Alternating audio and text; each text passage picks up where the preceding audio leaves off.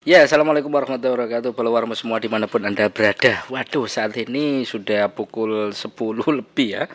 10 lebih 25, hampir setengah 11 Saya baru membacakan beberapa koran online di program ngopi pagi kita. Ngopi pagi tapi guys pagi setengah siang. Karena beberapa peristiwa tadi sempat terjadi terutama kebakaran. Nah, ini yang paling update adalah kebakaran Mapolsek Purwosari.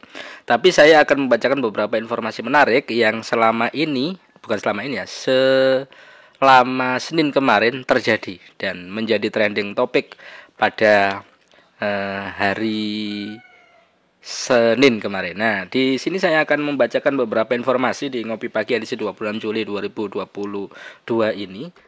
Nah, ini adalah salah satu yang akan kita bacakan. Ada beberapa informasi. Yang pertama yakni tentang ibu anak antam pohon di Pandaan.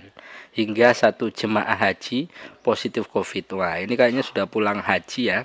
Tapi ada beberapa informasi yang eh, kita terima. Ada salah satu jemaah haji karantina. Berita yang pertama kita awali dari hantam pohon di Pandaan. Cukup trending juga. Foto. Nah, ini korban salah seorang ibu bernama siapa ini namanya? Oh, Ibu Marsa Dianita Anidia. Oh, ini anaknya. Nah, ini kayaknya sempat simpang siur yang membonceng sebenarnya siapa ya? Nah, ternyata yang membonceng adalah ibunya dan anaknya ini meninggal ibunya. Sepertinya ini e, peristiwa yang e, cukup piluh ya ibu dan anak dan meninggal ketika terjadi kecelakaan. Kecelakaan tepatnya di Jalan Raya Pandaan Prigen di depan Chandra Wilwatikta, Kecamatan Pandaan.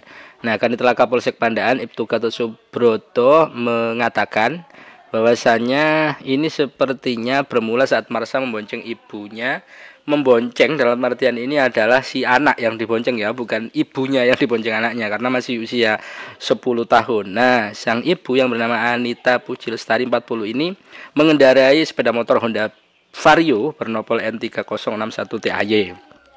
Mereka dari arah Prigen, dari toko Dukur, Nang Pandaan. Nah, tetapi ketika sampai di depan Chandra ternyata Menggo, Menggo. Ini kecelakaan tunggal ya sepertinya Nah, mengarah ke kanan dan menabrak pohon. Jadi ini tidak ada lawannya, cuman eh, sang ibu ini tiba-tiba menabrak belok gitu kayaknya setire muntik atau apa itu. Nah, ini informasi yang kita terima. Yang pertama adalah kaitannya dengan kecelakaan lalu lintas yang terjadi di wilayah Kecamatan Pandaan. Kemudian ada lagi masih di peristiwa-peristiwa yang terjadi kemarin ya ini salah satunya adalah pabrik triplek di Beji yang dilalap si jago merah.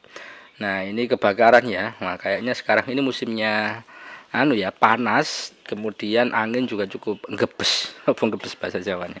Nah, ini sehingga kemudian eh, beberapa wilayah ini sempat ada informasi kebakaran. Jadi ini cukup harus diwaspadai terutama tempat-tempat yang memang rawan konsleting listrik karena terpaan angin juga kemudian panas yang cukup tinggi menjelang musim kemarau ya ini sudah mulai musim kemarau. Nah ini warga dusun Kondang lagi desa Cangkring Malang kecamatan Beji dikejutkan dengan kobaran api yang membumbung ke angkasa pada minggu petang. Nanti malam Senin ya, ya kayaknya itu. Ini terjadi PT Sagaya Mega Lestari yang dugaan awal mengalami konsleting listrik. Nah, itu informasi terkait dengan kebakaran yang terjadi pada minggu petang.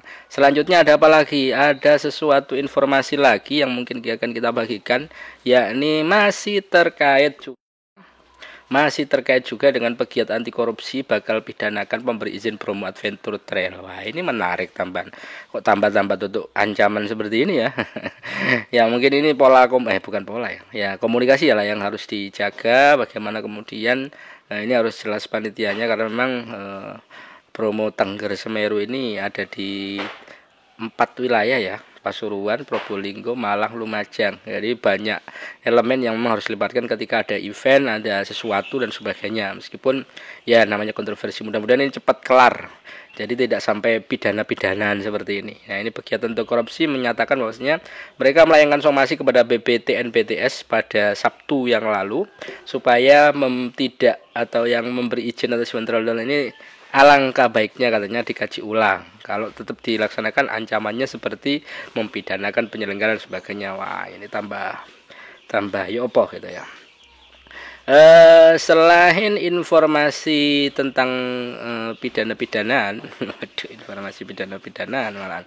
Ini ada informasi juga yang kaitannya terjadi di Kota Pasuruan.